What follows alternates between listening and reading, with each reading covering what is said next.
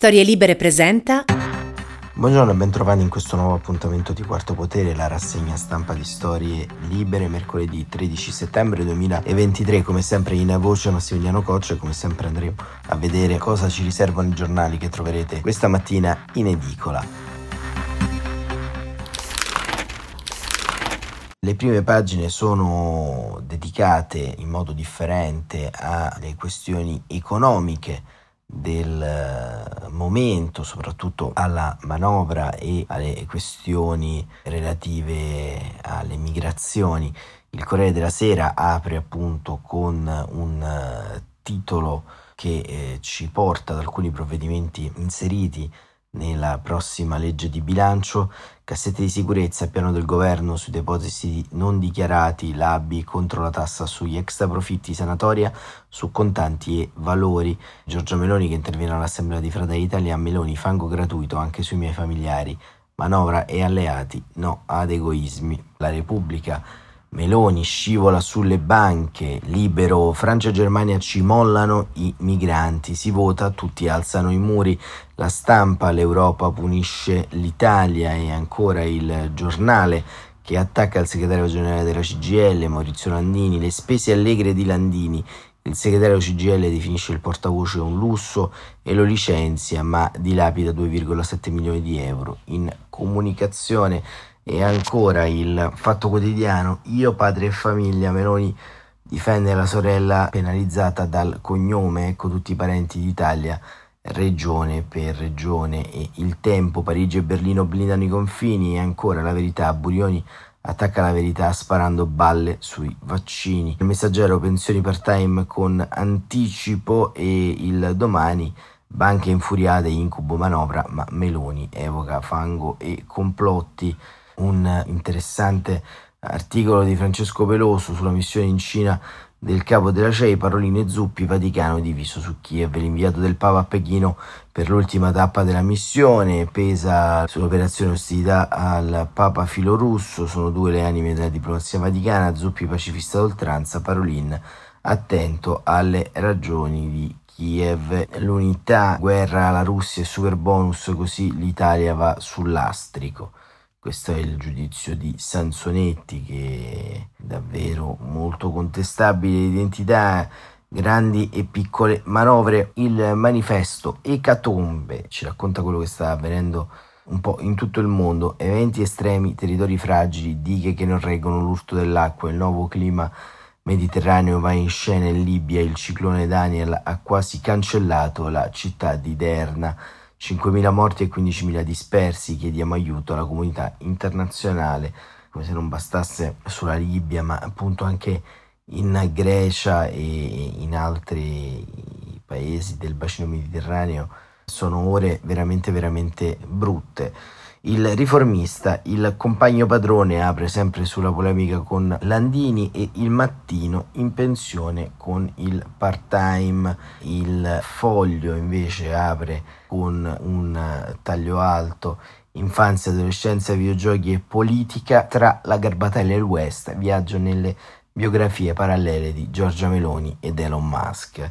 La vignetta di Macox invece è dedicata sul foglio ad Elish Line, c'è un Elish Line che dice se il mio non vi piace fatevi un partito vostro e, e poi ci sono i militanti che dice ma il PD era nostro e anche qui la crisi interna al Partito Democratico vive una nuova fase, quella insomma del post congresso, ma andiamo a vedere in particolar modo quest'oggi i giornali si concentrano oltre ai temi di attualità che eh, richiamano insomma in prima tutti quanti, dal Corriere della Sera, Repubblica, La Stampa, Il Giornale, Il Fatto Quotidiano, La Verità, Libero, Il Manifesto, Domani, ecco, si concentrano tutti quanti sulla resa degli ascolti RAI sui telegiornali, sulle nuove tendenze che ci sono all'interno di questo momento storico di destra protagonista della vita pubblica e iniziamo a vedere appunto sulla Repubblica che viene un po' raccontato questo flop. Giovanna Vitale ci racconta un po' come sta crollando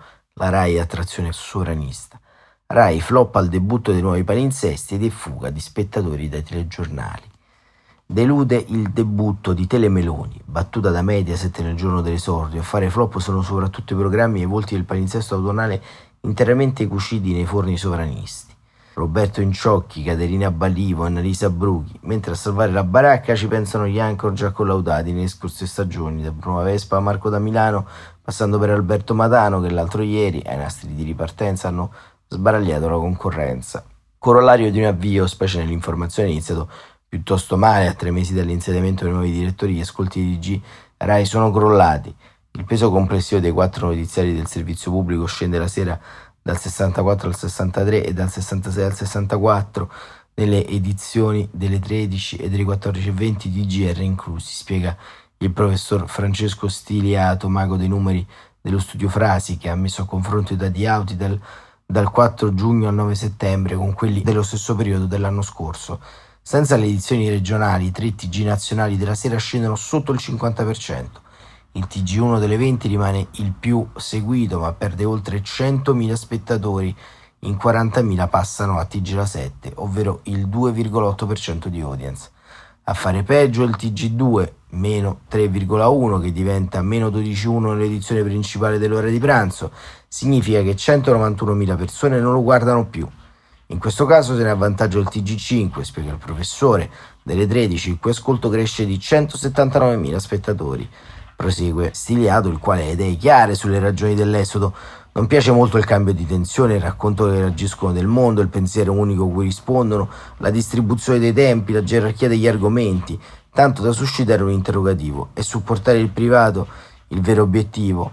Non va meglio al palinsesto autunnale, almeno a giudicare dal primo giorno di programmazione, lunedì 11 settembre, la ripresa dopo la pausa estiva, i conduttori pescati dal canestro della destra fanno flop e le reti del Biscione festeggiano il sorpasso, 40,6% di share contro 34,2 nelle 24 ore. Certo, a pesare sul dato complessivo e la sconfitta annunciata in prima serata, Rai 1 ha già mandato in onda una replica del giovane Montalbano contro la nuova edizione del Grande Fratello su Canale 5 che ha fatto il botto, quasi 3 milioni di spettatori, ma l'attenuante rischia di trasformarsi in aggravante se si considera che a funzionare poco sono pure le fasce mattutine e pomeridiane, in particolare su Rai 3, la più colpita dalla caccia alle streghe inaugurata dagli attuali vertici del servizio pubblico.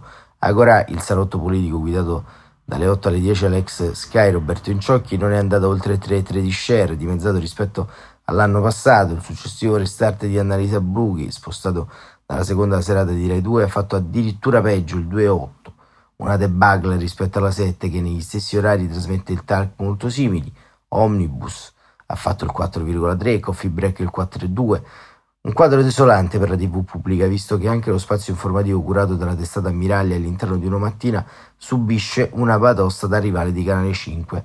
All'alba, mentre prima pagina veleggiava oltre il 19% di share, TG1 mattina racimolava solo il 12,8% e non è andata meglio a TG1 delle 8, battuto sempre al TG5.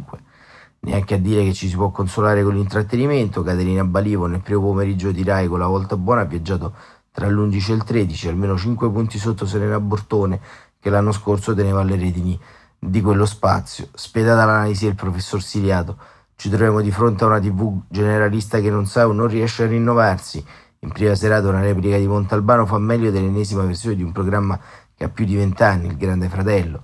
Rinnovarsi non è certo facile, lo dimostrano gli ascolti delle altre fasce della giornata, quando presenza abituale e consolidate anche su canali diversi dai soliti hanno la meglio sulle timide novità. Le generaliste Mediaset conquistano il giorno medio, producono più ascolto della Rai nelle 24 ore e in altre fasce della giornata. La RAI ha un problema che si chiama istituzionalità, se le nuove conduttrici, i nuovi conduttori, i nuovi direttori non riescono a essere percepiti come istituzionali, il servizio pubblico ha perso la sua battaglia e non solo, negli ascolti. E proprio in virtù di questo c'è il caso Foa, perché Foa, che è stato presidente della RAI sotto il governo giallo-verde, personaggio dalle idee complottiste antirepubblicane, insomma, un personaggio veramente come dire, emblema di questa nuova destra al governo e nelle prime puntate, insomma, la maschera è già venuta giù, si è lanciato ovviamente in una difesa di Vannacci. Foa difende Vannacci, onestà intellettuale. E Antonio Bravetti sulla stampa ci racconta, aprendo con un virgolettato, polemiche strumentali, Francesco Pionati, direttore del giornale Radio Rai, si difende, il primo canale è finito sotto accusa per la trasmissione di Marcello Foa, giù la testa, da cui i microfoni ex presidente di Viale Mazzini ha difeso il generale Vannacci e criticato la stampa mainstream, Parla di palinsesto bilanciato Pionati di pluralismo, mentre Foa assicura che il suo programma è un esempio di onestà intellettuale. Intanto la RAI registra un crollo degli ascolti dei telegiornali. Persone fatti notizie alla ricerca della verità, dice Foa ogni mattina alle 9.05, lanciando giù la testa su Radio Rai 1. Giornalismo innovativo, diverso dagli altri media che non fanno più. I critici l'hanno ribattezzata Radio Salvini. Lui, che oggi ospita il ministro dell'istruzione e del merito Valditara, ribatte è una trasmissione innovativa, lo scopo è fare giornalismo autorevole e autenticamente plurale con compagni di valore come Gomez, Ricorfi, Ghisleri. Abbiamo scelto queste persone perché hanno tutte un'apertura mentale notevole con un approccio di coraggio e moderazione in cui mi riconosco per primo. C'è una parte importante del pubblico che ha voglia di capire e approfondire, dice Foa, e il programma vuole lasciare un arricchimento al termine di ogni puntata. Ci occuperemo di un tema solo per ogni puntata, affrontando questa avventura con entusiasmo e passione.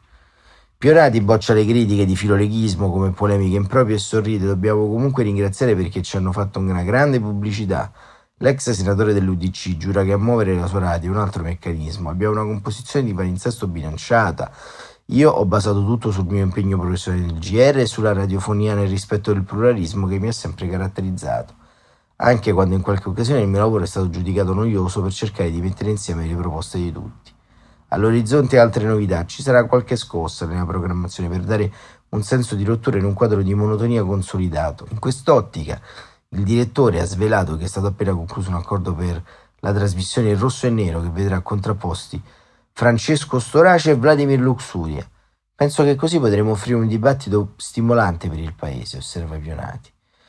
E poi anche appunto Bravetti va a fare un excursus sui dati che abbiamo letto nell'articolo di Giovanna Vitale su Repubblica. E questo diciamo che è un po' il punto della situazione che ci viene raccontato anche dal domani con Lisa Di Giuseppe che il RAI decolla Radio Lega a spesa degli italiani, appunto parla nuovamente di FOA e vediamo appunto scrive che la nuova impostazione con innesti esterni di impronta indiscutibilmente sovranista, come il caso di Annalisa Chirico, che ha debuttato con l'intervista al presidente del Senato Ignazio La Russa e oggi ospiterà nel suo ping pong insieme a Cristina Tagliabue il ministro Gilberto Pichetto Fratino, Simone Arrigoni, già in quota destra di Soradio, non ha effetti soltanto sulla durata dei programmi, l'impatto si misura anche sul budget. Pionati ha detto che il minutaggio resta sbilanciato a favore del circa 200 giornalisti interni della testata, 560 minuti contro 260, ma resta il fatto che le nuove collaborazioni portano a una spesa superiore alle previsioni. Ma noi costiamo poco anche se sforiamo, ha assicurato il direttore. Un impegno che però mal si concilia con le indicazioni del passato, dello stesso Pionati che ufficialmente ricopre ancora la direzione di Radio Rai. Negli ultimi mesi sono sommate le raccomandazioni alle redazioni di ridurre le spese al minimo indispensabile, soprattutto in termini di trasferte, un aspetto essenziale soprattutto per le redazioni sportive che ha dovuto spesso lavorare da tubo, come si dice in gergo, cioè senza assistere dal vivo alle partite.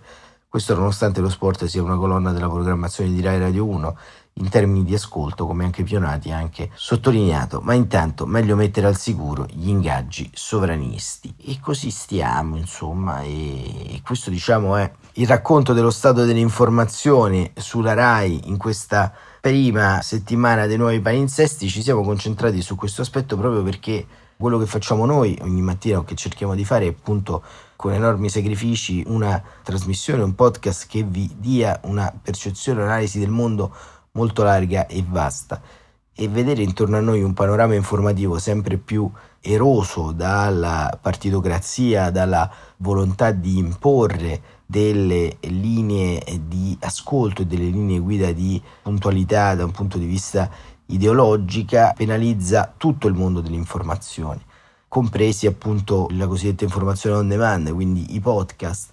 C'è una ricerca di autorevolezza, autorevolezza che però viene meno se viene meno anche la parte consolidata di quelle abitudini per gli italiani, ovvero i telegiornali, ovvero il servizio pubblico. queste migrazioni di numeri, di dati, ma soprattutto di racconto pubblico, le grandi fughe da Fabio Fazio, Lucia Annunziata e tanti altri, Roberto Saviano, che sono stati messi alla porta da questo governo, raccontano quanto si voglia fare egemonia culturale senza avere una cultura di base che sia larga, liberale e strutturata. Quarto Potere torna domani, come sempre alle 7.45. Grazie per essere stati con noi e a presto risentirci.